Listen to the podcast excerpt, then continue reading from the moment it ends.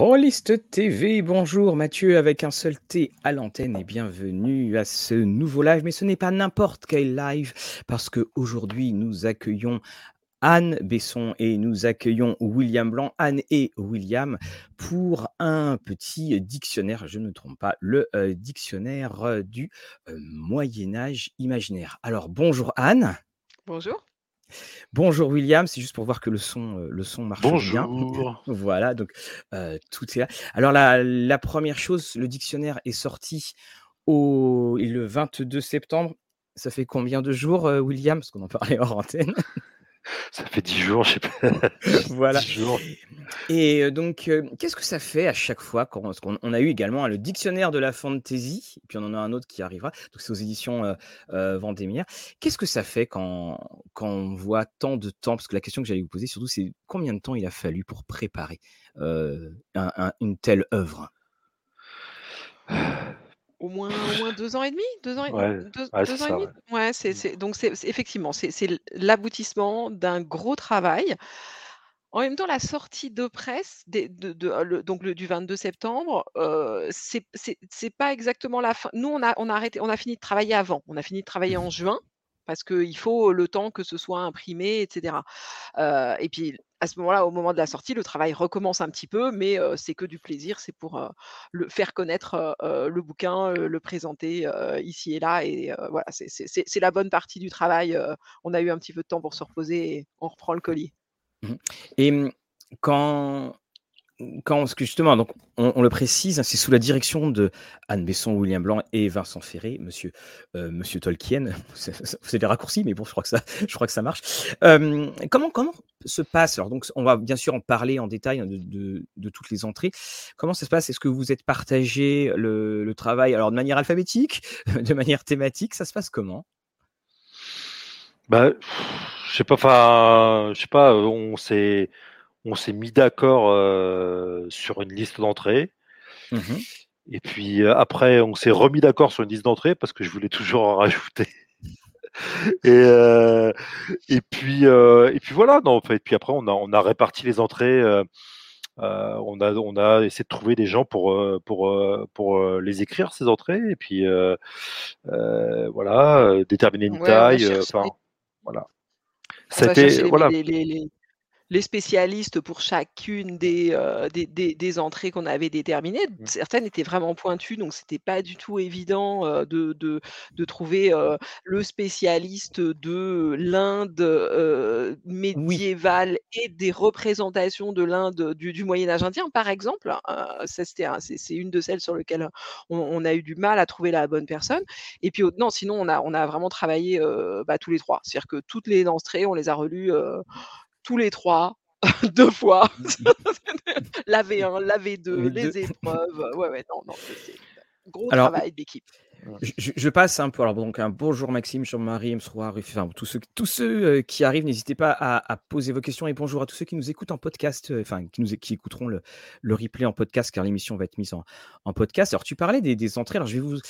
En fait, ce que je vais faire, on va commencer par un survol. Je vais dire les entrées comme ça, et si ça vous évoque quelque chose, alors vous les connaissez bien entendu, mais si vous avez une petite anecdote dessus ou justement encore une fois la genèse, n'hésitez pas. Alors une des premières, c'est l'Afrique. Alors tu as parlé de l'Inde, et justement, qu'est-ce que vous pourriez dire sur cette perception du Moyen-Âge imaginaire? Parce qu'effectivement, notre codification d'un Moyen-Âge imaginaire, on le voit avec ce tableau pré-raphaélite, on a évidemment une conception européano-centrée.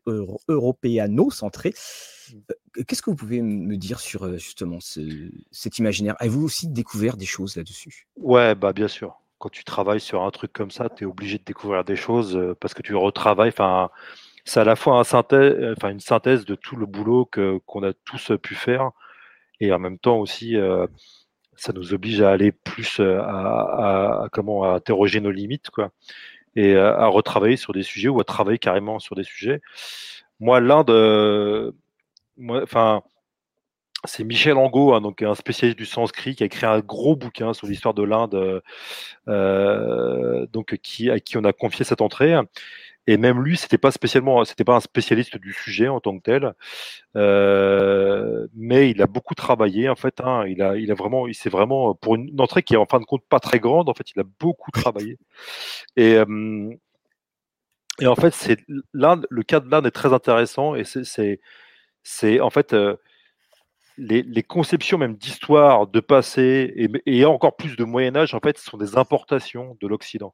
Ce qui fait que les Indiens en fait, hein, notamment les érudits indiens, puis après la culture populaire indienne, hein, ce qu'on peut voir dans les films, y compris dans des BD par exemple, eh bien c'est en partie importé de l'Occident, des concepts importés de l'Occident qui ont été calqués après. D'abord par des érudits anglais, puis après par des historiens locaux sur l'histoire de l'Inde en fait. Alors, ce qui fait que leur Moyen-Âge à eux, en gros, c'est pas notre Moyen-Âge à nous, c'est pas les mêmes temporalités et ça représente pas la même chose parce que généralement en plus l'Inde, l'autre problème c'est que Inde, c'est chez Angot, il explique bien ça en fait. Hein, l'Inde, c'est le Pakistan, ça inclut le Pakistan, ça inclut le Sri Lanka, ça inclut l'Inde aussi. Donc ça inclut en fait, c'est multi-ethnique, multi-confessionnel et tout. Donc voilà. Donc c'est. Moi je vous invite, c'est une entrée qui est passionnante en fait. Hein, oui. Moi ça m'a appris plein de trucs. Et voilà quoi. Donc bon, voilà. Et donc ça permet aussi de prendre un peu de recul par rapport à nos propres conceptions de l'histoire et tout, par rapport à nos propres conceptions du Moyen Âge. Mais ce qui est assez marrant, c'est que voilà. Leur séparation, elle est presque confessionnelle en fait. Hein. Donc, le Moyen Âge, c'est l'arrivée des musulmans et jusqu'à, pour simplifier, l'arrivée des Britanniques, en tout cas le début du Raj britannique en fait. Hein. Donc, ça change complètement nos perceptions. D'accord, c'est un des partis pris de ce dictionnaire, c'est justement d'essayer de se décentrer de ce qu'on connaît le mieux comme Moyen-Âge, qu'on identifie le mieux, même si bien sûr une grande part est consacrée à l'Europe du Nord et au romantisme, etc. Voilà, ce qu'on connaît bien, l'Allemagne, l'Angleterre, la France, bien sûr. Mais traiter le Japon, traiter l'Afrique, traiter l'Inde, la Turquie, c'est autant de manières justement de voir que ce qu'on appelle Moyen-Âge, n'a pas forcément d'équivalent ailleurs ou a un équivalent mais qui peut être à d'autres périodes. Par exemple pour le Japon, hein, c'est les samouraïs c'est bien plus tardif. Oui. Or c'est leur Moyen Âge. Bon, enfin voilà, et c'est ce que nous on va avoir associé au médiévalisme japonais. Donc il y a plein d'effets comme ça qui sont super intéressants si on dessert la focale géographique. Oui, parce que de toute façon, c'est ce qu'on voit quand même. Il y a une sorte de multi-attaque ou d'attaque sur des multi-fronts dedans, parce qu'on est aussi bien donc, dans du thématique. On est également où il y a des entrées sur des personnes. On va revenir dessus. Et puis bon, c'est des personnes, c'est pas forcément les personnes dont on parle tous les jours au petit déjeuner. Alors évidemment, donc on a une entrée sur le roi Arthur, donc je pense que c'est un peu plus facile à aborder. On est un peu moins perdu que sur l'Inde. On a la bande dessinée. Nous avons Byzance. Nous avons Kaamelott. Alors nous avons également les calligraphies et enluminures. Et alors ça, c'est un des points que j'ai trouvé très intéressant, c'est que on a souvent l'impression quand on lit le titre Moyen-Âge imaginaire, on pourrait se dire très hâtivement, ah oui, ça parle effectivement, tout comme pour le Far West qui a été complètement changé par Hollywood, ça parle des différentes couches qui ont été posées par les différents livres ou les différents supports.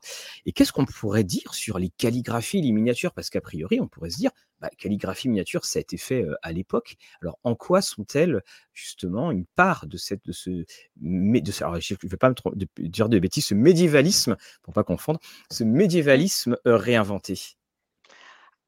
Alors effectivement, le médiévalisme, c'est l'étude des couches successives, comme tu le dis très bien. C'est la différence entre médiévisme, qui est l'étude du Moyen-Âge, médiéval, médiévisme, les historiens du Moyen-Âge comme William, ce sont des médiévistes, et le médiévalisme, c'est un des termes qu'on a choisi, hein. Il y en a d'autres qui se concurrencent, hein, néo-médiéval, pseudo-médiéval, voilà, qu'on trouvait médiévalisant, qu'on trouvait souvent un peu connoté. Médiévaliste, c'est justement toute l'histoire de la réception érudite et créative du Moyen-Âge. Comment on a inventé et sans cesse réinventé le Moyen-Âge. Pour répondre à ta question sur la calligraphie et les enluminures, le Moyen-Âge, il est très visuel.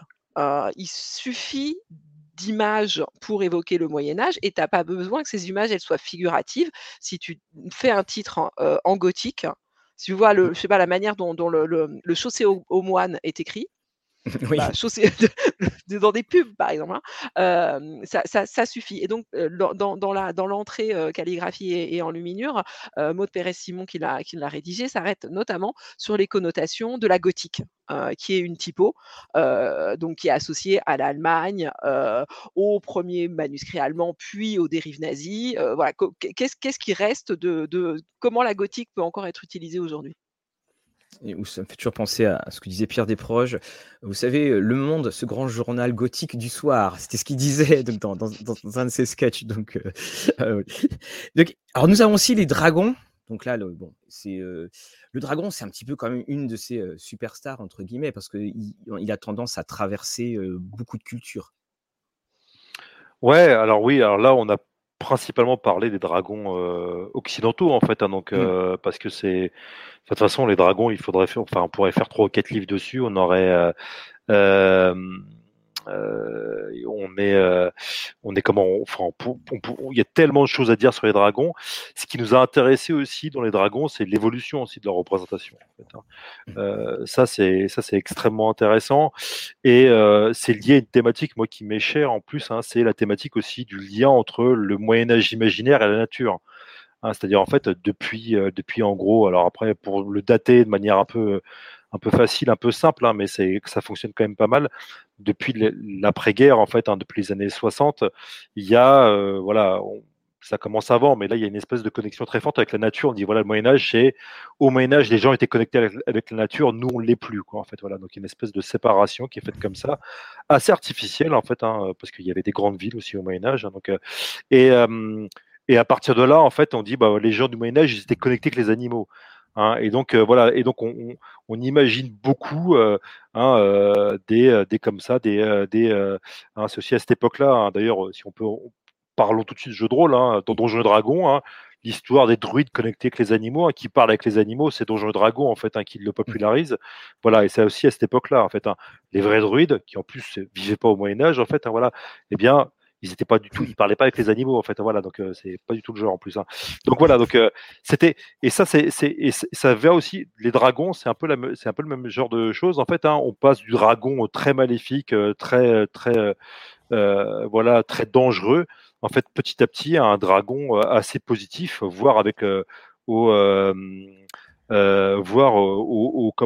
dragon, au copain en fait, hein, comme dans la Peter, ouais, dans Peter et le dragon, mais même après avec la série Dragon en fait, hein, donc la série de films puis la série de dessins animés en fait, hein, donc ouais, c'est et ça commence même un peu avant parce que les chevaliers dragons, c'est Anne McCaffrey en fait, avec la balade de Perne, et c'est fin des années 60 en fait, hein, donc voilà, même si après c'est de la science fantasy et tout, mais bon, il y a quand même des chevaliers, voilà, donc bon, c'est voilà, donc voilà, ça c'est une évolution hyper intéressante et ça dit, comme souvent avec le médiévalisme, ça dit beaucoup de choses de nous en fait, voilà. Le Moyen-Âge imaginaire en fait, hein, c'est ce qu'on projette en fait sur le Moyen-Âge, hein, ça dit pas, ça peut dire des choses sur le Moyen-Âge en fait, hein, mais ça dit beaucoup, beaucoup plus de choses sur nous, sur les personnes qui ont imaginé ce Moyen-Âge-là à une époque donnée en fait, hein, donc, hein.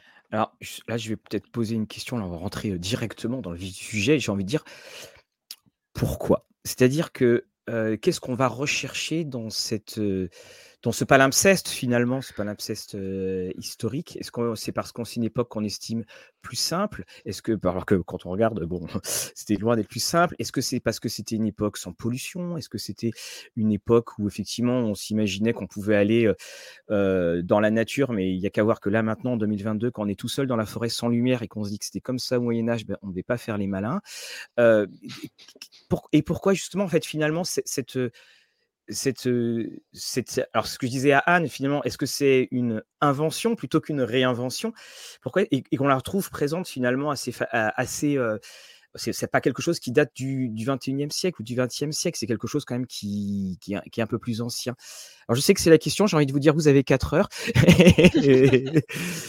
Non, mais on peut te répondre en plein de façons, mais je pense que justement avec ce que William commençait à dire, ma première réponse ce sera on n'y cherche pas la même chose à chaque époque. Mmh. Et en plus dans chaque ère culturelle. Donc là, le Moyen Âge que tu as défini, celui où il n'y avait pas de pollution, où il y avait des créatures merveilleuses. Et ça, c'est notre Moyen-Âge d'amateurs de fantasy aujourd'hui. Ce Moyen-Âge-là, c'est celui qui a été construit à partir des années 60, hein, comme le disait William, dans la grande vogue post-tolkienienne, avec tout le début des reconstitutions historiques, des GN, des jeux de rôle, etc. Ça c'est notre Moyen-Âge d'aujourd'hui. Mais par exemple, pendant l'époque des nationalismes, de la construction des nations au XIXe siècle, qu'est-ce qu'on a été chercher dans le Moyen-Âge ? On a été chercher un roman national, on a été chercher des racines, on a été chercher des grands héros, des grands récits qui allaient permettre à chaque nation de se rêver des valeurs qui s'enracinaient dans son propre sol et dans son propre génie particulier. Complètement différent. Ce Moyen-Âge. Voilà, la Jeanne d'Arc de cette époque-là, ou le Robin des Bois, ou le Guillaume Tell de cette époque-là, ne sont plus ceux d'aujourd'hui. Donc, le Moyen-Âge, il sert... Le Moyen-Âge du médiévalisme, hein, pas le vrai, mais le Moyen-Âge des médiévistes, si tant est que ça existe, mais oui, on partira de ce principe. Le Moyen-Âge du médiévalisme, il est ce que chaque époque projette dedans. Il est justement une espèce d'espace où rêver, où mettre en perspective son présent. Il est vraiment complètement directement lié au présent successif. Ouais, puis en plus, pour te répondre, Mathieu, quand tu as employé le terme palimpseste, c'est marrant parce que c'est un terme de médiéviste, hein, évidemment. Donc voilà, donc c'est livres en fait, hein, donc voilà, donc qu'on grattait en fait, hein, voilà, on écrivait dessus, puis les vieilles écritures étaient grattées, puis on réécrivait dessus. En fait, je sais même pas si le médiévalisme c'est un palimpseste. Je pense que parfois c'est même carrément en fait une invention, parfois tout court, quoi, parce qu'on va prendre en effet quelques ingrédients historiques et puis parfois on va mettre plein d'inventions par-dessus en fait, hein. Donc dans le médiévalisme, la couche en fait d'invention en fait contemporaine, elle est énorme souvent. Donc et alors en plus là, pour rajouter, parce qu'il y aurait plein d'exemples à prendre en fait. Anne elle a bien résumé en fait, hein, mais on peut même cauchemarder du Moyen-Âge en fait, hein. Le Moyen-Âge, c'est aussi ce qui fait peur, en fait. Hein, donc, ça se voit. Vous lisez Dracula, en fait. Hein, Dracula, en fait, hein, c'est une créature du Moyen-Âge qui vient terroriser l'Angleterre moderne, en fait. Hein. Voilà, et c'est littéralement gothique. C'est le roman gothique, et ça commence au XVIIIe siècle, hein, avec le château d'Otrante, hein, par exemple, de Walpole, en fait. Hein, donc ça, c'est un truc très, ça, c'est un autre. Et parfois, les mêmes personnes peuvent rêver de certains éléments du Moyen Âge et avoir peur d'autres éléments, en fait. Hein, donc, par exemple, dans le discours il y a même un médiévalisme de gauche, voire d'extrême gauche, en fait, hein, qui est assez L'exemple typique, c'est William Morris. Hein, on pourra en parler pendant des heures. Ça, Anne et moi, on connaît bien. Hein, mais donc, un des premiers auteurs de fantasy, en fait, voilà, donc, qui en plus était socialiste révolutionnaire et tout. Donc, voilà, entre autres choses. Et lui, mais d'autres, en fait, par exemple, dans la gauche, vont dire voilà, les cathédrales, c'est magnifique parce que c'était les maisons du peuple, et les châteaux, c'est horrible parce que c'était les maisons des oppresseurs, en fait. Voilà, donc voilà, il y a plein d'éléments comme ça, en fait. Quand on creuse un petit peu, on se rend compte que le médiévalisme peut prendre énormément de formes, en fait, hein, énormément d'apparence. Mais ce qui est, à mon avis, central, c'est que c'est souvent perçu comme une altérité, et c'est l'altérité dont on rêve, en fait, voilà, ou qui fait peur, quoi. C'est soit la chose qu'on veut absolument quitter, en disant, voilà, faut fuir le Moyen-Âge, soit la chose qu'on veut absolument retrouver, parce qu'il y a une forme de nostalgie, une mélancolie, on dit, bah, aujourd'hui, c'est triste, c'était mieux avant, quoi, en fait, voilà. Donc, oui. Ça, je simplifie à l'extrême, en fait, hein, mais c'est souvent quelque chose qu'on retrouve, quand même, mine de rien. Oui, c'est ce que tu dis, William, c'est notre envers, c'est l'envers de la modernité, ouais. C'est notre, voilà, c'est notre autre. Ou Umberto Eco, il disait, c'est notre enfance aussi. Voilà, il y a tout un truc, c'est pareil, le Moyen-Âge du médiévalisme est très associé à l'enfance et tout, même à la littérature de jeunesse et tout. Ça, Anne, elle pourra en parler en long et en large. Voilà, donc. Oui, Et c'est ce que tu dis. Donc moi j'habite sur Rouen, et quand on terre de Guillaume le Conquérant, alors on est un petit peu avant bien entendu, mais pas du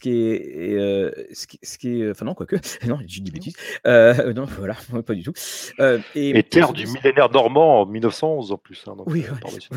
Et en fait quand tu quittes le Rouen par l'autoroute, tu passes à côté du château de Robert, donc le père de Guillaume, et qui est très très beau, qui est en ruine bien entendu, et c'est toujours, je trouve, cette espèce de choc, c'est-à-dire que je suis sur une autoroute et que je regarde ce château, je me dis j'aimerais remonter à l'époque du château de Robert, et puis de me dire, tu sais, là un jour il y aura une grande voie romaine, puissance XXL, mais pourtant tu seras encore là et des gens penseront à toi. C'est toujours cette pensée que j'ai, jusqu'à temps que ma petite fille me demande mais c'est quoi là-bas, et donc je suis obligé d'expliquer.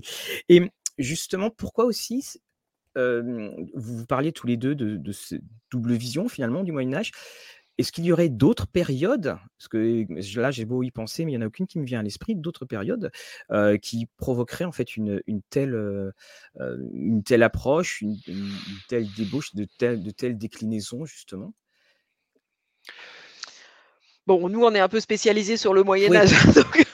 mais non, c'est vrai que je pense que l'imaginaire du Moyen-Âge, il est plus riche, notamment parce qu'il est très ouvert à tout ce qui est surnaturel, tout ce qui est merveilleux. C'est un âge qui est associé à l'irrationalité, alors que l'Antiquité avant et la Renaissance après sont considérés comme l'âge de la philosophie grecque, etc. Donc, il y a la mythologie gréco-latine, mais on l'associe beaucoup plus à des souvenirs scolaires. Et donc, il n'y a pas la même liberté dans notre rapport à l'Antiquité, sans parler de la Renaissance, alors qui est très souvent investie par la fantaisie notamment française, mais qui va être davantage justement le début de la science, le premier capitalisme. Donc, c'est pas la même, le même intérêt. Alors, ceci dit, moi, je m'intéresse aux imaginaires historiques de manière générale, et j'ai envie de creuser mieux notre rapport à ces autres périodes, parce que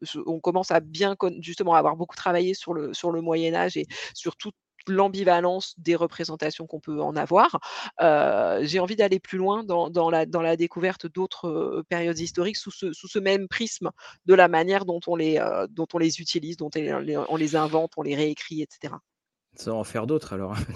Même d'autres. Encore. Alors, on va continuer dedans, alors, avec une citation que je trouve très intéressante. Donc les États-Unis. Alors on se dit, les États-Unis, Moyen-Âge, là il y a dû avoir quelque chose. Et dedans il y a une citation que je trouve très très belle, c'est « Le médiévalisme américain, l'avant devient l'ailleurs ». Et j'aimerais qu'on aborde cela, parce que il est vrai que quand on prend toutes les grandes productions que l'on peut voir en ce moment sur différents services de streaming, et à chaque fois il y a des débats et tout ça, c'est effectivement produit aux États-Unis, et que quand on a vraiment... Alors, Donjons et Dragons, c'est un médiévalisme très très américain. D'ailleurs, on peut le voir que première édition de Donjons et Dragons, on est très très proche graphiquement des représentations du Moyen-Âge pour les maisons, puis au fur et à mesure, on sent qu'il prend vie 40 ans après. Et en quoi on peut dire que l'avant devient l'ailleurs pour les Américains? Je vais répondre parce que j'ai eu le plaisir, moi, de... Oui, mais j'ai vu que c'était toi. Cette entrée, en fait, voilà. Tu vois, le médiéval... Alors, ce qui est clair, c'est que les États-Unis, aujourd'hui, sont les plus gros producteurs de médiévalisme au monde, en fait. Voilà, ça, c'est une évidence. C'est énorme. Et comme tu dis, on en a l'exemple encore aujourd'hui avec les séries, donc House of the Dragons, et puis la série sur le Seigneur des Anneaux, en fait, donc sur Tolkien. Le truc, c'est que ça, c'est intéressant, et ça rejoint un peu ce qu'on disait avant, parce que quand tu regardes bien le médiévalisme américain, en fait, c'est que déjà, pour eux, le Moyen-Âge commence, en fait, s'arrête à la Révolution américaine, à l'indépendance, généralement. Donc, tout ce qu'il y a avant, c'est un peu médiéval. D'ailleurs, chez eux, les fêtes médiévales s'appellent des Renaissance Fairs. En fait, pour eux, c'est un tout... Voilà. Ce qui fait que, d'ailleurs, un des grands inspirateurs de Donjons et Dragons, en fait, ça, Gygax l'a dit, c'est Howard. Et quand on regarde bien son monde, le monde iborien d'Howard, tu vas à la fois avoir des Égyptiens antiques en stygie, tu vas avoir les Aquiloniens, c'est les Carolingiens, c'est des chevaliers et tout, voilà. Tu vas avoir des Vikings avec les Asgardiens et tu vas avoir des pirates. Des pirates qui ont l'air de ressembler sincèrement à des pirates du XVIIe siècle en fait. D'ailleurs, il y a une nouvelle de Howard en fait, qui a été adaptée d'une nouvelle de pirate, en fait, une nouvelle de Conan qui a été transposée. Donc tout ça, c'est un grand. Puis c'est pareil, les Pictes, c'est l'Ouest, c'est les Amérindiens au XVIIIe siècle. Donc en fait, on se rend compte que déjà leur Moyen Âge, c'est ce qui est avant déjà. Mais avant, vu que leur pays en fait incarne la modernité, en gros, voilà, nous on est moderne, on est le futur, etc. Et ben, ce qui est avant en fait, ça reste en Europe. Donc l'avant devient, devient l'ailleurs en fait. Donc et plus ça va, plus. Alors évidemment, ça, au 19e siècle, ça va fonctionner, au 20e, ça va fonctionner aussi. Mais plus ça va, plus l'ailleurs, il va être lointain en fait. Donc voilà. Et donc plus on va le repousser en Orient. Voilà. Donc ça, c'est des trucs, c'est assez classique en fait. Et puis, et ça, c'est après tout un processus qui est assez compliqué qu'on retrouve aussi en Europe. L'Europe, notamment coloniale, va souvent dans le discours colonial, en fait, on va souvent médiévaliser les peuples colonisés en disant voilà, ces gens-là, ils vivent au Moyen Âge. Voilà, ça c'est un truc classique. Et en fait, ce qui va se passer, c'est que au début du XXe siècle, en fait, quand l'ensemble du monde va être colonisé, il n'y aura plus quelque chose à médiévaliser. En fait, voilà, il n'y aura plus de pays. On ne peut plus dire voilà, ces pays ils vivent encore au Moyen Âge parce que il y a des puissances européennes qui sont en train de d'occuper ces régions-là. Et donc, c'est à partir de ce moment-là, à mon avis, ça c'est un basculement qui est important, qu'on va passer en fait de la littérature coloniale où on médiévalisait les populations. Si vous lisez par exemple les mines d'or du roi Salomon, de Quatermain, en fait, il décrit les Africains de Rider Haggard, en fait, c'est 1885, en fait, il décrit les Africains comme des Vikings. Voilà, mais typique, vraiment en fait. Et après, 30 ou 40 ans plus tard, Howard va beaucoup s'inspirer de Haggard, sauf qu'il va placer ça dans un monde imaginaire, parce qu'il ne peut plus médiévaliser ces pays-là. Donc ça, c'est hyper intéressant en fait, ce déplacement de l'ailleurs en fait géographique à l'ailleurs imaginaire en fait. Ça, c'est un truc sur lequel moi j'ai bien envie, j'ai envie de continuer de travailler parce qu'il y a énormément de choses mais c'est oui, le Moyen Âge il se déplace aussi en fait, il se déplace géographiquement, tout comme par exemple en France au 19e siècle on va dire encore, au début du 19e siècle on va dire c'est les gens qui vivent en Auvergne par exemple, ou les Bretons, ils vivent au Moyen Âge. Des Parisiens vont dire ça en fait, mais sérieusement en fait, vraiment, vous lisez des textes de 1840 en fait, il y a des gens qui disent ça, ils disent voilà, les Auvergnats c'est quand même bizarre quoi en fait. Voilà. Donc, et c'est ça qui est très drôle, c'est que l'expression « ils vivent dans l'Antiquité », elle n'existe pas. C'est vraiment le Moyen-Âge. Parce que, quitte à aller dans le temps, autant aller dans l'Antiquité. Parce que l'Antiquité est très valorisée. L'Antiquité, c'est nous. L'Antiquité, on est dans la construction historique occidentale. On est le prolongement direct de l'Antique. En fait, ça, Anne l'a dit. En fait, donc, il n'y a qu'à voir la plupart des bâtiments... officiel, notamment par exemple en France, l'Assemblée nationale, ça reprend une architecture antique. Aux États-Unis, le Capitole, c'est pareil. Donc en plus le nom Capitole, voilà. Donc il y a vraiment une idée. On prolonge l'Antiquité, quoi, en fait. C'est valorisé. Le Moyen Âge, c'est lumineux, c'est rationnel, c'est harmonieux. Ensuite, on a la période classique et néoclassique, 17e, 18e, etc., où on refait de l'Antiquité, Racine, Corneille, enfin voilà, vous les avez vous aussi fait à l'école. Alors que le Moyen Âge, c'est sombre, c'est barbare, c'est les âges obscurs. Alors voilà, on l'a revalorisé en y investissant un imaginaire qui progressivement a inversé sa polarité axiologique. Donc il était négatif, il est devenu très largement positif, mais voilà, il reste quand même plus loin de nous, enfin plus loin, plus inverse par rapport à nous. Il nous est présenté comme moins familier. Et c'est vrai que c'est ce qui le rend attirant en fait, c'est ça qui est intéressant quoi. C'est ce qui le rend hyper attirant quoi. Ouais. Lorsque les éditions White Wolf qui font Vampire lancent leur gamme Dark Ages, ils font un appel à scénario et dedans ils disent bien on veut du château en ruine, on veut de la neige, on ne veut pas de précision historique. En gros, ne nous embêtez pas avec les dates. Hein. Voilà, on veut une ambiance, hein. on veut quelque chose. Alors, on a une autre entrée, fantasy. Alors, je crois, Anne, là, c'est toi qui vas avoir la question quand même. Et c'est la question que je me suis posée, c'est quand je regardais, on me disait, bon, alors, l'imaginaire, la fantasy, et il y a cette question... Dès le début, en fait, l'entrée répond « Rien n'oblige, a priori, la fantaisie à se situer dans un décor d'inspiration médiévale. Et pourtant, l'association est si forte que le médiévalisme de la fantaisie semble, comme la présence de magie, être l'un des standards du genre, au même titre que les avantages technologiques et scientifiques dans la science-fiction. » Comme disait Arthur C. Clarke, la science-fiction, on aimerait que ça existe, hein, mais on est sûr que ça n'existera pas. Et la fantasy, on aimerait que ça existe et ça n'a jamais existé. Je crois que c'est à peu près, je l'ai inversé, mais c'était ça. Qu'est-ce que tu pourrais dire justement sur ce petit sujet ? Parce qu'effectivement, le Seigneur, tout ce que l'on voit, notamment dans ces expressions-là, dans la fiction, il y a quand même toujours cette petite touche de fantasy, ou alors ça parle de cathédrales qu'on va construire sur des siècles, comme dans Les Piliers de la Terre.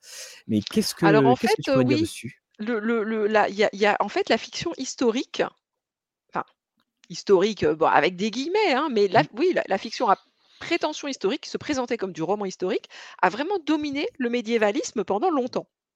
Donc en fait, là, tu vois, tu te dis le médiévalisme, c'est la fantaisie, alors que ça, c'est récent. Tout le 19e siècle et jusqu'aux années 50, en fait. Encore Maurice Druon, les rois maudits, voilà, pour prendre un exemple qui est revenu. Et puis encore, bon, alors il y a toujours de la fiction historique, Umberto Eco, par exemple. Mais donc, en fait, les réécritures du Moyen-Âge, elles ont longtemps été plutôt sous cet angle-là. Sous un angle de c'est Walter Scott, hein, qui fait partie des premiers grands pionniers de cette mode du Moyen-Âge. On précise, hein, par exemple, Ivanhoé, hein, qui a... Ouais, voilà. C'est ça. C'est l'auteur d'Ivanhoé, de Quentin Durward. Donc, c'est le romancier écossais, donc écrit en anglais. Et c'est le grand énorme best-seller de la première moitié du 19e, qui lance la mode du roman historique et qui fait partie du grand renouveau du Moyen-Âge anglais. C'est vraiment une grosse star, Walter Scott, et une étape marquante de l'histoire du médiévalisme. La fantaisie, elle n'arrive donc que plus tard dans l'histoire du médiévalisme, hein, elle naît fin 19e, donc c'est une des manières dont le renouveau du Moyen-Âge s'exprime en Angleterre à la fin du 19e siècle. On a dit qu'il y avait déjà eu le roman gothique, il y a déjà eu la mode du roman historique, donc c'est une autre manière d'explorer ce Moyen-Âge, donc sur un versant plus merveilleux, plus magique, et puis plus déconnecté, hein, donc de la réalité documentaire. Et c'est que petit à petit que la fantaisie va vraiment s'imposer au premier plan de nos consommations culturelles. C'est ce même virage dont on parlait tout à l'heure des années 60-70. À partir de ce moment-là, les fictions non historiques ne cessent de monter en puissance et au point qu'aujourd'hui, ce qu'on considère comme des fictions historiques, par exemple Vikings, je sais pas, c'est très directement inspiré d'un imaginaire de fantasy. Donc en fait, maintenant, ça marche dans l'autre sens, les inspirations. C'est Vikings qui est produit pour essayer de refaire le succès de Game of Thrones. Voilà, je simplifie, mais en gros, il y a ce sens-là de l'histoire. Donc là, l'histoire en ce moment est très favorable au Moyen-Âge de fantasy, donc à ce Medfan qui entre en coalescence vraiment avec Donjons et Dragons au milieu des années 70, même si, en fait, il va puiser, hein, dans énormément de sources antérieures. Alors, juste un petit mot pour tous ceux qui nous écoutent sur Facebook. Vous ne pouvez pas voir les commentaires, hein, c'est donc soit vous basculez sur Twitch ou sur YouTube, mais vous verrez parfois on va répondre à des questions, il y a des commentaires qui arrivent. Par exemple, on a D-Wall qui dit nos amis anglo-saxons utilisent l'expression to go medieval pour signifier le recours à une violence extrême. Effectivement, tu as tout à fait raison. Même la jouer Moyen-Âge, tu vois. Et Et effectivement, là, comme ce que tu dis, William, si tu avais quelque chose à rajouter sur ce que venait de dire. Non, c'était, non, il y a pas de, c'était très bien en fait. Non, mais ça me rappelait le film, voilà, donc de Tarantino, voilà, donc voilà, il y a tout un truc justement. Le Moyen Âge, c'est la violence, quoi, en fait, voilà, donc voilà, c'est violent, c'est sale et tout, voilà, il y a tout un truc comme ça, c'est sanglant, voilà, donc. Oui, c'est John Borman. La réplique de Pulp Fiction, vous en rappelez. C'est la réplique de Pulp Fiction, c'est ça, ouais, donc ouais. Voilà, donc. Voilà, John Borman, Excalibur a aussi beaucoup fait pour des choses avec de la boue et puis parfois de la lumière verte qui arrive des armures. Alors on va passer au personne. Alors, je suis sûr que dans le chat, je suis pas convaincu que tout le monde va connaître Hildegarde de Bingen, qui, alors là, j'avoue que moi, c'est ça que ce sont les passages que j'aime beaucoup parce qu'il y a des noms parfois qu'on a vu passer. Donc, c'est Laurence Moulinier-Brogy, je n'ai pas mes lunettes. Brogy, pardon. Je m'excuse auprès d'elle pour la prononciation. Qui était-elle ?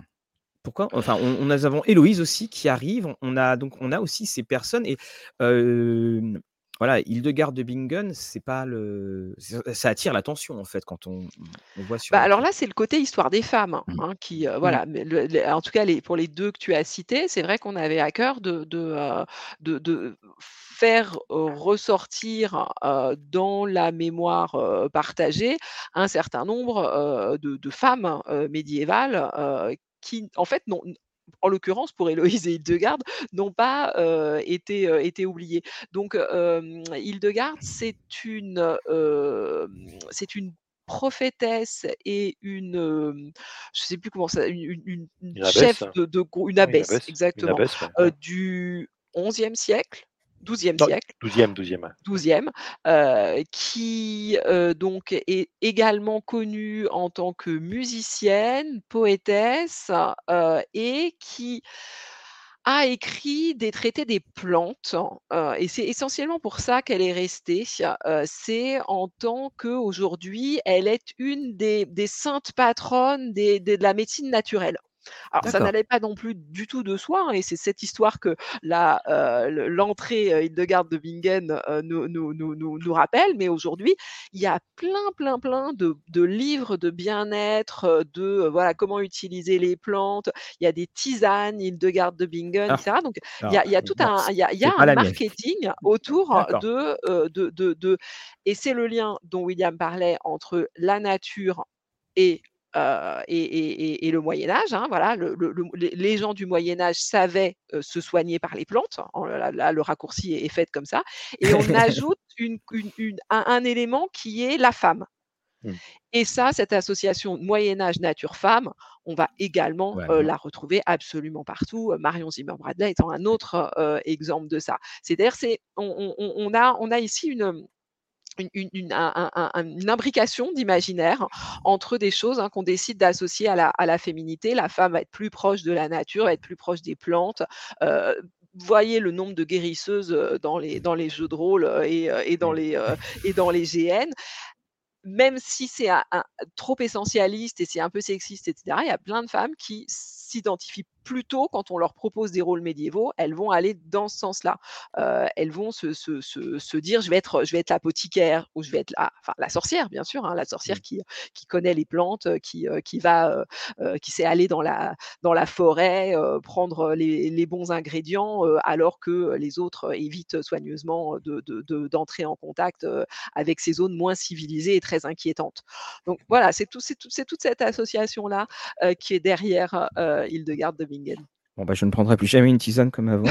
Merci de m'avoir éclairé dessus. Alors, on a aussi une entrée donc islam et monde islamique. Alors, c'est une longue histoire. On sait que par exemple les premiers récits des Mille et une nuits rapportés par Antoine Galland avaient été soigneusement édulcorés, puis on avait remodifié certaines choses pour ne pas choquer. Et puis surtout, quand on parle justement de ce monde-là, on est très souvent dans le côté Prince of Persia, Aladdin. Est-ce que justement, là aussi, c'est les restes de l'orientalisme que l'on avait qui justement teinte ce côté, encore une fois, ce lointain qui font qu'on a cette image qui est certes réelle à la base, mais on prend les mille et une nuits, mais qui est complètement passé au tamis pour que ça puisse correspondre finalement aux critères qu'on pouvait avoir en Europe. Bah, en fait, il y a deux entrées là-dessus, en fait, principalement. Il y a monde islamique et puis il y a orientalisme, justement. Oui. Donc, c'est pour ça que je faisais les deux, je mixais. Non, mais parce que c'est hyper intéressant, parce que c'est quelque chose...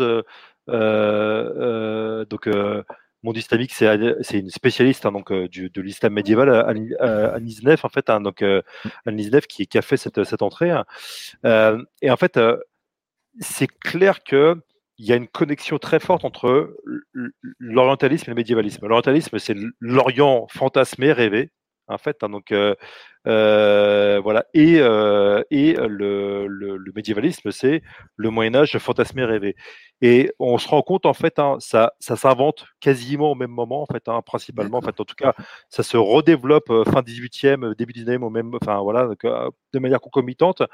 Et il va y avoir des grands auteurs, en fait, hein, qui vont écrire sur les deux. Hein. Victor Hugo, il va écrire Les Orientales, hein, par exemple, et juste quelques années après, il va écrire Notre-Dame de Paris. Hein, donc, Victor Hugo compare régulièrement dans une phrase l'Orient et le Moyen-Âge, en fait, et il dit, je cite de tête, hein, et il dit le Moyen-Âge, en parlant de l'Orient, et il dit je pourrais aussi parler du Moyen-Âge, cette autre mère de la poésie, en fait, voilà, cette autre mère MER, quoi. Donc, oui, comme si les deux, en fait, le Moyen-Âge, c'est l'altérité temporelle, en fait, hein, c'était l'avant, voilà, quoi.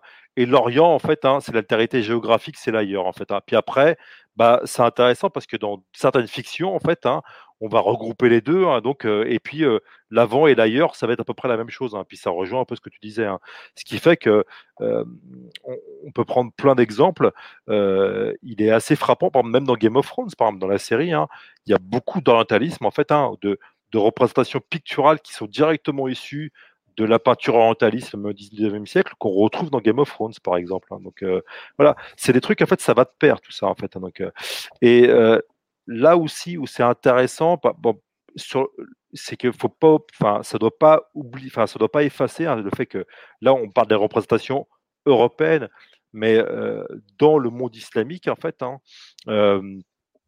au sens très large, en fait, hein, il va y avoir aussi une réinterprétation du Moyen-Âge, parfois en réaction à l'orientalisme occidental, où on va, même au moment de la construction des nations, en fait, hein, donc du nationalisme arabe, on va s'emparer de grandes figures de l'histoire médiévale du Moyen-Orient pour dire voilà, c'est des grands anciens, enfin c'est des modèles, il faut absolument s'en inspirer. Hein.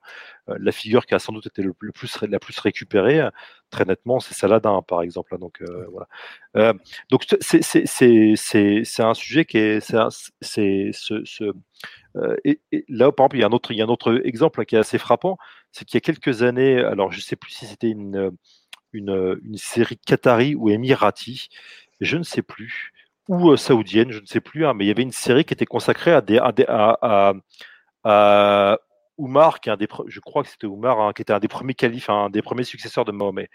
Et quand tu voyais le générique de la série, hein, cette série qui datait de 2015, hein, c'est il n'y a pas longtemps, c'était Game of Thrones, en fait. C'était le même principe que le générique de Game of Thrones.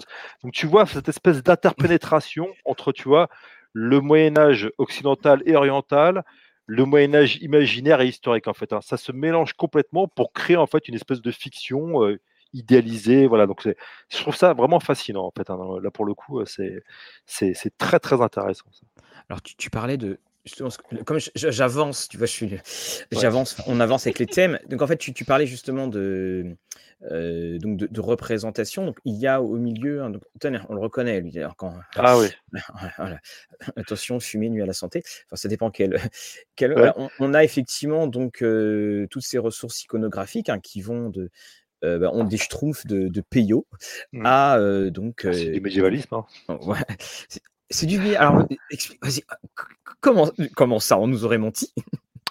Non, mais les schtroumpfs, en fait, c'est le principe même. En fait, tu vois, là, on est à nouveau dans le Moyen-Âge, c'est la nature, quoi, en fait. Oui. Ça crée au beau milieu des années 50, en fait. Hein, donc, c'est créé au beau milieu des années 50, à la fin des années 50, voilà, à destination principalement d'un public de plus en plus urbain, dans des pays, en fait, comme la France, hein, où là, pour le coup, en l'espace d'une génération, on perd littéralement le monde paysan. En fait, le monde paysan disparaît quasi totalement en fait entre la fin de la Seconde Guerre mondiale et la fin des années 60 en fait. Hein. Donc en une génération, quelque chose qui était en place, des structures même villageoises qui étaient parfois en place depuis un millénaire en fait, elles disparaissent et c'est un traumatisme. Et là, quelque part en réparation à ça en fait, hein, on va s'inventer un Moyen Âge idéal. Hein, donc de la nature avec des petits bonhommes bleus qui vivent dans une espèce d'utopie, hein, donc gouverné par un vieux bonhomme tout gentil, un vieux schtroumpf tout gentil, et puis voilà quoi. Donc ils sont perdus ils sont dans la forêt, personne peut les toucher, personne peut les agresser, c'est une espèce d'utopie qui parfois est menacée parce qu'il y a un schtroumpf forcément qui fait n'importe quoi, mais en fin de compte tout va bien dans le meilleur des mondes quoi en fait. Hein, donc non, mais ils vivent au Moyen-Âge les schtroumpfs, ouais. Tu n'as pas commencé par là, mais oui, les schtroumpfs sont un spin-off de Johan et Pierre-Louis. C'est vrai. Donc, qui est une BD pour médiévaliste pour enfants. Ouais. Ah, et bah, côtoie en effet vois, dans la foule. Olivier, voilà. On partage la référence. Ouais. C'était pas Peyo. Je me rappelle mes abonnements de Spirou Magazine où j'étais abonné pendant des années. En sachant que Johan et Schtroumpf. Ouais, c'est la flûte à Schtroumpf. C'est la flûte à Schtroumpf. En sachant que Johan et Pierre-Louis. Jean et Pierre-Louis est lui-même une espèce d'imitation. Alors ça, c'est jamais été dit clairement en fait, hein, mais en tout cas c'est une théorie moi que j'aimais, qui est une imitation en fait de Prince Valiant en fait, hein, de Harold Foster, qui est une grande BD médiévaliste, parce que Jean il ressemble. Alors évidemment c'est pas le même style de dessin, mais Jean il ressemble en fait en termes de d'habillement etc et tout, il ressemble beaucoup à Prince Valiant en fait. Hein. Voilà, mais c'est la grande mode en fait à l'époque et puis. Peyo, ce qui est assez marrant, c'est qu'au début, les aventures de Jean et Pierre-Louis, c'est des aventures historiques. Voilà, il n'y a pas de monstre. Et puis, petit à petit, avec les Schtroumpfs, on glisse dans le merveilleux. Et plus on avance dans le temps, plus on se dirige vers les années 60, plus on glisse vers le merveilleux. En fait, hein. C'est ce que disait Anne, pour le coup. C'est quand même fabuleux parce qu'on vient de passer en 5 minutes de Saladin au Schtroumpf et c'est ça, c'est toute la joie. Il manque plus qu'un crossover, voilà. Voilà. Les Schtroumpfs, c'est Saladin, voilà. Voilà, c'est la joie des conversations. Alors quand on continue, donc, il y a tout un passage sur Jeanne d'Arc, le Japon, bien sûr. Bon, puis il y en a un, on est obligé d'en parler. Le jeu de rôle, alors dans le jeu de rôle, bien sûr, c'est Laurent Di Filippo que l'on connaît bien et... effectivement, donc le jeu de rôle, et en plus finalement quand on regarde bien, si on prend les arrivées, on parlait de la vision médiévaliste de Donjons et Dragons, on se retrouve effectivement avec, on a peut-être un des supports, un des médiums où ce médiévalisme est le plus prégnant. C'est pour toi, William. Vas-y, montre tes boîtes de jeu. Bah, de toute façon, c'est clair que le premier jeu de rôle officiel commercialisé, en fait, hein, donc c'est Donjons et Dragons. Bon, bah voilà, le titre, c'est quand même ça résume quand même l'affaire, quoi, en fait, hein, Donjons et Dragons. Bon, voilà quoi. C'est Alors après, c'est comme ça parce que ça arrive dans une période où en fait le médiévalisme il touche justement cette jeunesse américaine, notamment avec le succès du Seigneur des Anneaux. C'est très lié à la contre-culture de l'époque et en fait et voilà, et donc Donjons et Dragons arrive là-dessus. Et puis ça devient quelque chose qui ils sont obligés quelque part. C'est assez marrant parce que même il faut bien comprendre là-dessus ce qui s'est passé, c'est que à la fin des années 60, Donjon ça naît dans le milieu des wargamers en fait. Hein, donc Gygax et Arneson, hein, donc les deux co-créateurs en fait, hein, c'est les wargamers. Et en fait, on est en pleine guerre du Vietnam. Et ce qui se passe, c'est qu'à un moment, il commence à se dire et Gygax s'est dit, il joue en fait à des wargames, hein, et les wargames, c'est de la guerre. Les wargames qui sont disponibles à l'époque, c'est principalement de la guerre moderne en fait. Hein, donc voilà. Et en fait, Gygax s'est dit ça serait bien de créer des j'aimerais bien faire des wargames sur le Moyen Âge en fait. Hein, donc et en fait, il va créer Chainmail, donc qui va sortir en 71, qui sont des règles de wargame pour figurines, mais dans ces règles-là, il va inclure à la fois des règles pour des figurines 1-1, à l'échelle 1-1, donc avec une figurine égale un personnage. Voilà. Donc là, on individualise en fait le combat, Ce qui, en fait, est l'inverse de la guerre moderne, parce que la guerre moderne, surtout à l'époque, hein, c'est des grandes troupes qui déplacent, qu'on déplace, surtout dans les wargames, hein, c'est des grandes troupes qu'on déplace sur une aire de jeu. Et puis, il va aussi ajouter à Chainmail une variante fantasy, en fait. Hein, pour, dit-il, alors je crois qu'il dit pour jouer comme dans Conan et puis comme dans Tolkien, quoi. En fait, voilà, donc, Et en fait, Arneson va s'en inspirer pour créer l'univers, notamment ce qui va devenir Blackmoor, en fait. Hein. Et puis après, bah voilà, je fais pas le détail, hein, en fait. Hein. Mais on a déjà parlé sur l'antenne. Voilà, mais c'est intéressant parce que tu vois le glissement, en fait. Hein. C'est qu'en fait, ce jeu, il naît aussi d'un besoin de s'évader, en fait, d'un quotidien qui est compliqué, en fait. Hein. Alors, vois, donc, Laurent Di Filippo, je crois qu'il nous écoute. Ah, tiens, donc Laurent Di Filippo. Voilà, donc bonjour Laurent. Et donc, en fait, le truc, c'est que c'est hyper intéressant de voir le glissement. C'est qu'encore une fois, le Moyen-Âge, il est cherché pour être un ailleurs, quoi, en fait. On va chercher parce que, surtout que les wargamers, en fait, hein, qui tournent autour de l'équipe, hein, donc c'est dans le Wisconsin, en fait. Hein, et je crois qu'Arneson, il était plutôt dans le Minnesota, mais c'est des gens qui sont en âge, en plus d'être mobilisés pour le Vietnam, quoi. Donc, c'est quelque chose, en fait, jouer à de la guerre contemporaine, c'est quelque chose d'angoissant, quoi.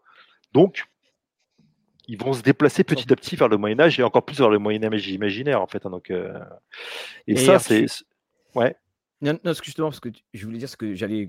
Excuse-moi de t'avoir interrompu, j'allais dire... Tu avais quelques boîtes que tu nous as montrées hors antenne, et notamment, il y en a une qui va rappeler beaucoup de souvenirs en France... qui est parce que finalement quand on a cette boîte là, elle est le crossover ultime de ce dont on a parlé, parce que on a le jeu, on a Arthur, on a la projection de ce que peut être justement cette époque là. Donc on a la boîte Pendragon où on a un roi Arthur qui est étonnamment dessiné, une Excalibur qui est absolument monstrueuse. Et puis donc, mais c'était un jeu où dans les règles, on prend en compte l'amour courtois, on prend la passion, on prend ça, et qui est un grand jeu dont la 6e édition va sortir, enfin a été annoncée par Chaosium. Et tu as cette boîte, elle a beaucoup servi cette boîte ? Non, parce que là c'est une boîte collector, ça, tu vois. Donc je pense qu'il doit y avoir, je ne sais pas si on voit, il doit y avoir en fait même la poussière. Tu vois, donc, oui, d'accord. Mais tu as la chance que tous ceux qui ont ces boîtes plastiques, faut pas trop les ouvrir parce que le temps n'est pas agréable pour elles. Voilà. Donc, mais ça, ouais, pour le coup, c'est un exemple de médiévalisme dans les jeux de rôle. Mais le médiévalisme dans les jeux de rôle, en fin de compte, tu le trouves. Enfin, c'est quand même un thème qui est extraordinairement présent, en fait. Hein, Laurent Di Filippo, qui a écrit justement l'article, il s'est basé sur le recensement du Grog, en fait. Hein, donc, mais c'est vrai, en fait, quand on fait comme ça un recensement, même en termes sur le nombre de jeux de rôle qui sont consacrés au médiéval fantastique ou au Moyen-Âge historique, et encore, en fait, hein, voilà, mais c'est largement plus de la majorité, quoi, en fait. Oui, c'est un très très bon article. Alors, je dis juste, on va pas tout défleurer, mais voilà les sous-titres. De multiples sources, des représentations stéréotypées, hybridation culturelle et exotisme, qui est un excellent passage du jeu de rôle à l'écran. Et puis on retrouve en biblio un dénommé Olivier Kaïra, on retrouve Antoine Dauphragne, on trouve également Laurent Di Filippo, mais parce que justement c'est sur la mise en scène ludique de l'histoire à l'époque viking comme cadre de jeu pour Advanced Dungeons and Dragons dans Fantasy et Histoire d'une dénommée Anne Besson. On retrouve toujours les mêmes suspects. Alors on va donc continuer. Coïncidence, je ne crois pas. Donc, on va continuer. Alors, évidemment, donc on va avoir mage, magicien. Alors, également, donc le concept de médiévalisme. On va retrouver Mélusine. Puis, je voudrais qu'on s'arrête un petit peu sur l'entrée Merlin, parce que c'est un Merlin au pluriel. Donc, sur les différentes interprétations. Anne, qu'en est-il ? Quel est ce mystérieux S à Merlin ? C'est Anne Berthelot qui est une spécialiste donc du Moyen-Âge et de la fantasy aux États-Unis et qui a travaillé sur Merlin, mais enfin voilà, elle ne me contredira pas depuis 30 ou 35 ans et qui a tellement à cœur la diversité de ce personnage. Elle a une revue universitaire qui s'appelle l'Esplumoir. L'Esplumoir, c'est l'endroit où le scribe qui est censé écrire les histoires de Merlin se retire. Bon, donc elle en a vu tellement des Merlins qu'elle tenait ACES, et c'est vrai que c'est un des personnages qui est frappant par ses réinventions, parce que on a des Merlins druides, on a des Merlins de science-fiction, on en a qui sont des scientifiques de notre monde. Enfin, il y a vraiment ce personnage, il a été 1000 fois réinventé, et entre autres, il est au cœur d'une des étapes marquantes du médiévalisme. Là encore, on a l'impression qu'il y a beaucoup d'étapes marquantes. Et c'est vrai. T.H. White, l'épée dans la pierre, qui est connu en français sous le nom de Merlin l'Enchanteur. Et T.H. White est un de ces auteurs anglais qui est ensuite constamment cité dans la pop culture, qui a vraiment eu une influence culturelle majeure. Donc voilà, Merlin, c'est lui qui crée Gandalf et qui lui-même, voilà. Après, on a tendance à les confondre tous, nos personnages de magiciens avec grande barbe et grand chapeau. Et ce personnage de Merlin, il est vraiment central dans cette histoire-là, dans cette histoire de la manière dont on imagine les enchanteurs et enchanteurs et magiciens. Alors, on a des trucs après un peu moins, enfin non, pas moins sympa, oui, ça l'est. On a ce passage sur la peste noire, et qui était un événement historique, bien entendu, puis on rigolait pas à cette époque. Alors, tout le monde portait un masque quand on pouvait, mais il pouvait pas trop. Qu'est-ce que justement cet événement historique peut avoir à faire dans l'imaginaire, mis à part ces médecins avec leur grand chapeau, et puis les pouvoirs aussi qu'avait le roi, car on racontait que le roi de France avait ce pouvoir pour guérir justement les bubons. Qu'est-ce qu'on peut dire de cette peste noire ? Bah, ça, pour le coup, c'est quelque chose, c'est frappant, c'est que on a commencé le dictionnaire quasiment en même temps que la pandémie de Covid-19, en fait. Donc et en fait c'est au moment de la pandémie, en fait, c'est ressorti, cette histoire de peste noire. Il y a eu des comparaisons entre la Covid et puis la peste noire. Et en fait, c'est vraiment, il y a aussi cette image qui est très forte, hein. Encore une fois, le Moyen Âge, c'est ce qu'on rêve et en même temps ce qu'on craint. Et dans ce qu'on craint aussi, c'est la fin du monde. En tout cas, c'est la fin de la civilisation.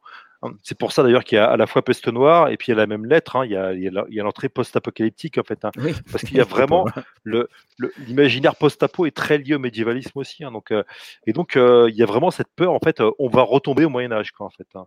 Et une des manières de retomber au Moyen Âge, c'est la pandémie, hein, c'est la peste noire. Et donc, il y a vraiment cette image apocalyptique du Moyen Âge, genre c'est la fin d'un monde et tout, on va revenir au Moyen-Âge et tout. Donc c'est quelque chose qui est très fort, et avec la peste noire, ça ressort régulièrement, en fait. Hein, donc je me rappelle, même si vous écoutez par exemple le lundi matin France Culture, il y a l'émission de Jean-Noël Jeannet, donc Concordance des temps, et puis ça commence par un enregistrement radio. Un jour, je vais leur écrire pour leur demander d'où ça vient, mais ça sent que c'est un enregistrement des années 50 ou 60. Et puis, c'est un commentateur de l'époque qui dit des savants britanniques sont tombés sur un nouveau bacille de la peste. Et ça nous ramène en plein Moyen-Âge, en fait. C'est ce que dit la voix, en fait. Hein. Donc, au début de l'émission, c'est une voix off, en fait, hein, mais et c'est frappant, en fait, encore une fois. Il y a tout de suite cette espèce de. S'il y a une pandémie, pouf, c'est le retour au Moyen-Âge, quoi. S'il y a maladie, c'est le retour au Moyen-Âge, quoi, en fait. Donc, et voilà, en fait, si, d'ailleurs, c'est pareil, hein, si on, vu qu'en plus, c'est des débats actuels, si on éteint les lumières, c'est le retour au Moyen-Âge. Voilà. Et en fait, bah non, en fait. On parlait du chauffage. Voilà, et on parlait. Non, mais voilà, sauf qu'en fait, c'est vrai que les villes au Moyen-Âge, elles n'étaient pas illuminées, en fait. Hein, donc, mais c'est parce qu'il y a plus, c'est pas tant une peur de revenir vraiment au Moyen-Âge que d'abandonner ce qu'on associait avec la modernité, c'est-à-dire en fait les lumières, au sens philosophique, en fait. Hein. La modernité, c'est les lumières, voilà, on y voit clair, on est en plein soleil, c'est formidable et tout. Et si on éteint les lumières, en fait, on revient à l'obscurantisme. Hein. Et le terme obscurantisme, en fait, il apparaît en français au début du XIXe siècle, au moment où apparaît vraiment, où se redéveloppe le médiévalisme, en fait, ou en tout cas apparaît le médiévalisme contemporain, quoi.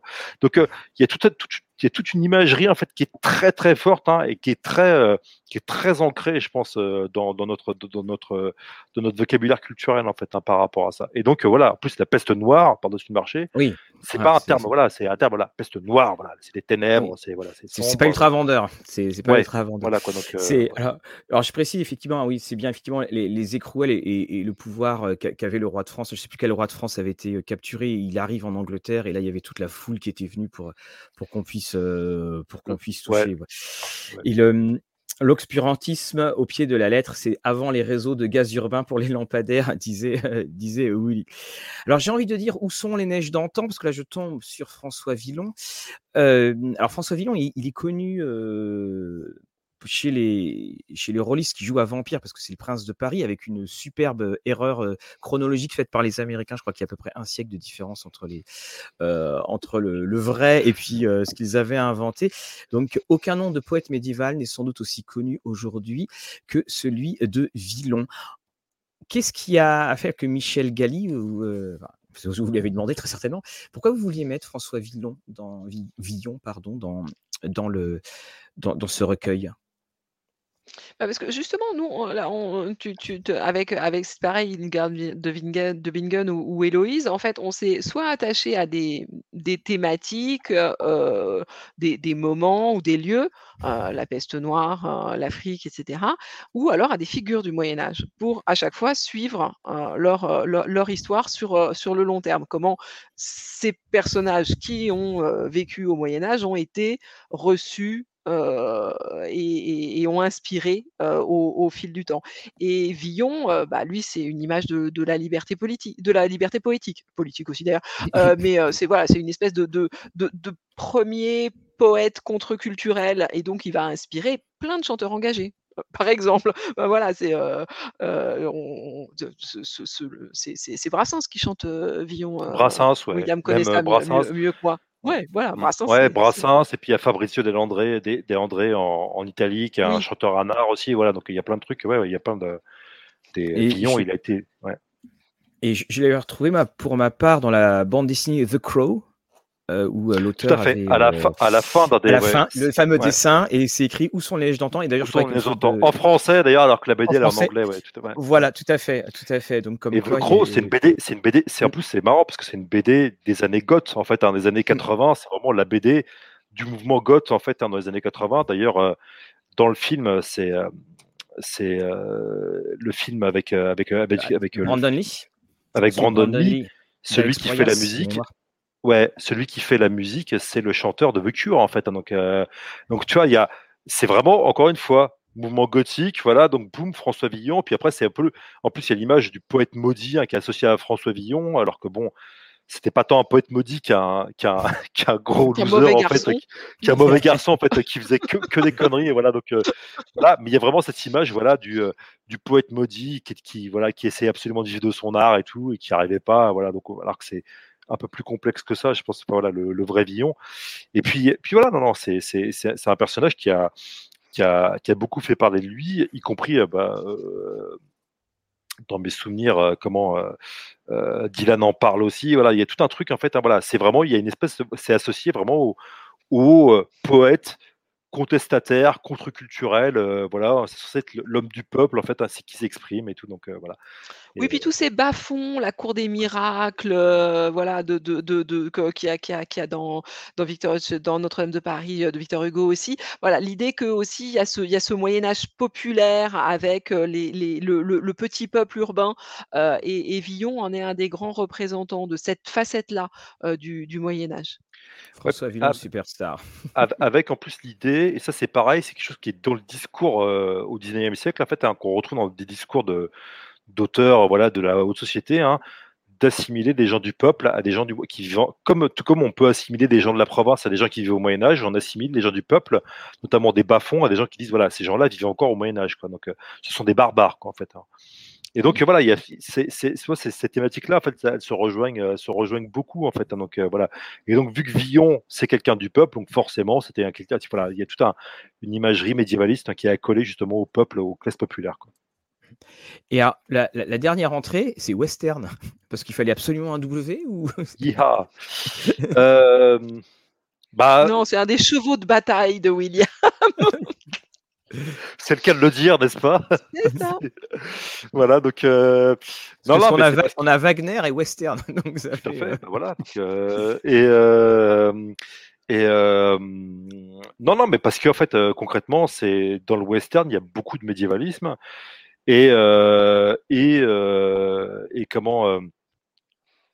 beaucoup, enfin, pas mal de fiction médiévaliste emprunte, parfois même de fantaisie médiévaliste emprunte à l'imagerie du western parce qu'elles sont produites aux États-Unis. Il n'y a qu'à voir, l'exemple typique, c'est Howard en fait, hein, donc avec Conan en fait. Hein, donc, et donc il y a vraiment cette idée aux États-Unis dès la disparition de l'Ouest en fait, hein, dès qu'on mythifie ou commence à mythifier l'Ouest, on va comparer les cow-boys et les chevaliers en fait, hein, en disant voilà, c'était nos chevaliers à nous et ils sont en train de disparaître comme ont disparu les chevaliers. Et il faut retrouver ce temps-là, en fait, hein, parce que voilà, tout un truc, toute une espèce de nostalgie qui est associée à l'Ouest, mais qu'on calque, en fait, pour créer ce sentiment de nostalgie, on calque, en fait, hein, l'imagerie du cow-boy à celle, enfin, on calque sur celle du chevalier, en fait. Donc, et ça, c'est un truc qu'on retrouve dans plein de séries, voilà. Donc, il y avait une série dans les années 60 qui s'appelait Have Gun, Will Travel, donc qui était très populaire à l'époque, mais qui dans lequel en fait le cowboy en fait, hein, s'appelle Paladin en fait, hein, voilà, donc oui, c'était son nom en fait, voilà, donc ce qui est quand même un peu marqué et voilà, tout comme bon bah il suffit aussi de regarder quelques épisodes de des Mystères de l'Ouest, hein, il y a aussi des chevaliers dedans, voilà, donc ça c'est un truc, et puis ça dans le steampunk après. Voilà. Tellement de choses dans l'Ouest. Alors, D.Wall le Cogrand, voilà, donc, hein, dans le jeu de rôle, donc, il y avait 3 siècles d'erreurs. C'est ça. Et je sais que ça leur avait été précisé. Il y avait le supplément La France qui voulait corriger ça. White Wolf était repassé dessus. Puis après, ils avaient plus exactement... ils avaient dit que c'était pas exactement le même. Que c'était, enfin, voilà, ils s'étaient un peu arrangés. Parce que... Mais bon, on sentait que ils s'en avaient pas forcément.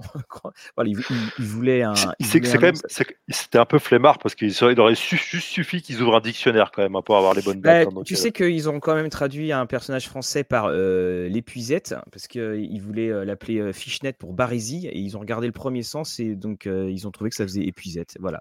Donc ça donnait une idée, hein, de chez White Wolf. Alors j'ai autre question. Quelles sont les entrées que finalement vous n'avez pas retenu en fait, parce que là l'ouvrage, hein, fait quand même 462 pages, donc il y a un moment donc on doit faire des choix. Est-ce qu'il y a eu des débats au petit matin sur un pont avec de la brume et les bruits de chevaux au loin? Écoute, ça a été assez simple. William disait et si on faisait une entrée truc, et je lui disais non. D'accord. C'est à peu près résumé. C'est bien résumé, je pense. Voilà, c'est voilà. Disons que je revenais plusieurs fois à la charge et il y avait voilà, c'était un peu c'était un mur infranchissable que j'avais devant moi. Voilà, je me heurtais à un mur, genre non. Et c'est vrai. C'est assez long, William. La voilà. Pologne ne va rien apporter. Ah oui, d'accord, effectivement, oui, c'était on allait dans la précision là. Hein. Ouais, non, mais après le truc c'est que même maintenant j'ai une liste, hein, sachez-le. Je fais une liste en fait, voilà, j'ai fait une liste et un jour je l'aurai. Le dictionnaire bis avec des trucs vraiment vraiment très très pointus. Je l'aurai un jour. Non, mais c'est là où en fait on voit que le sujet il est énorme, il est quasiment inépuisable en fait, hein. C'est que il y a plein de sujets qu'on aurait pu aborder, mais en fait justement c'est au bout d'un moment c'était irréalisable en fait en termes éditorial qu'en fait, hein. Donc sinon on aurait voilà, c'est...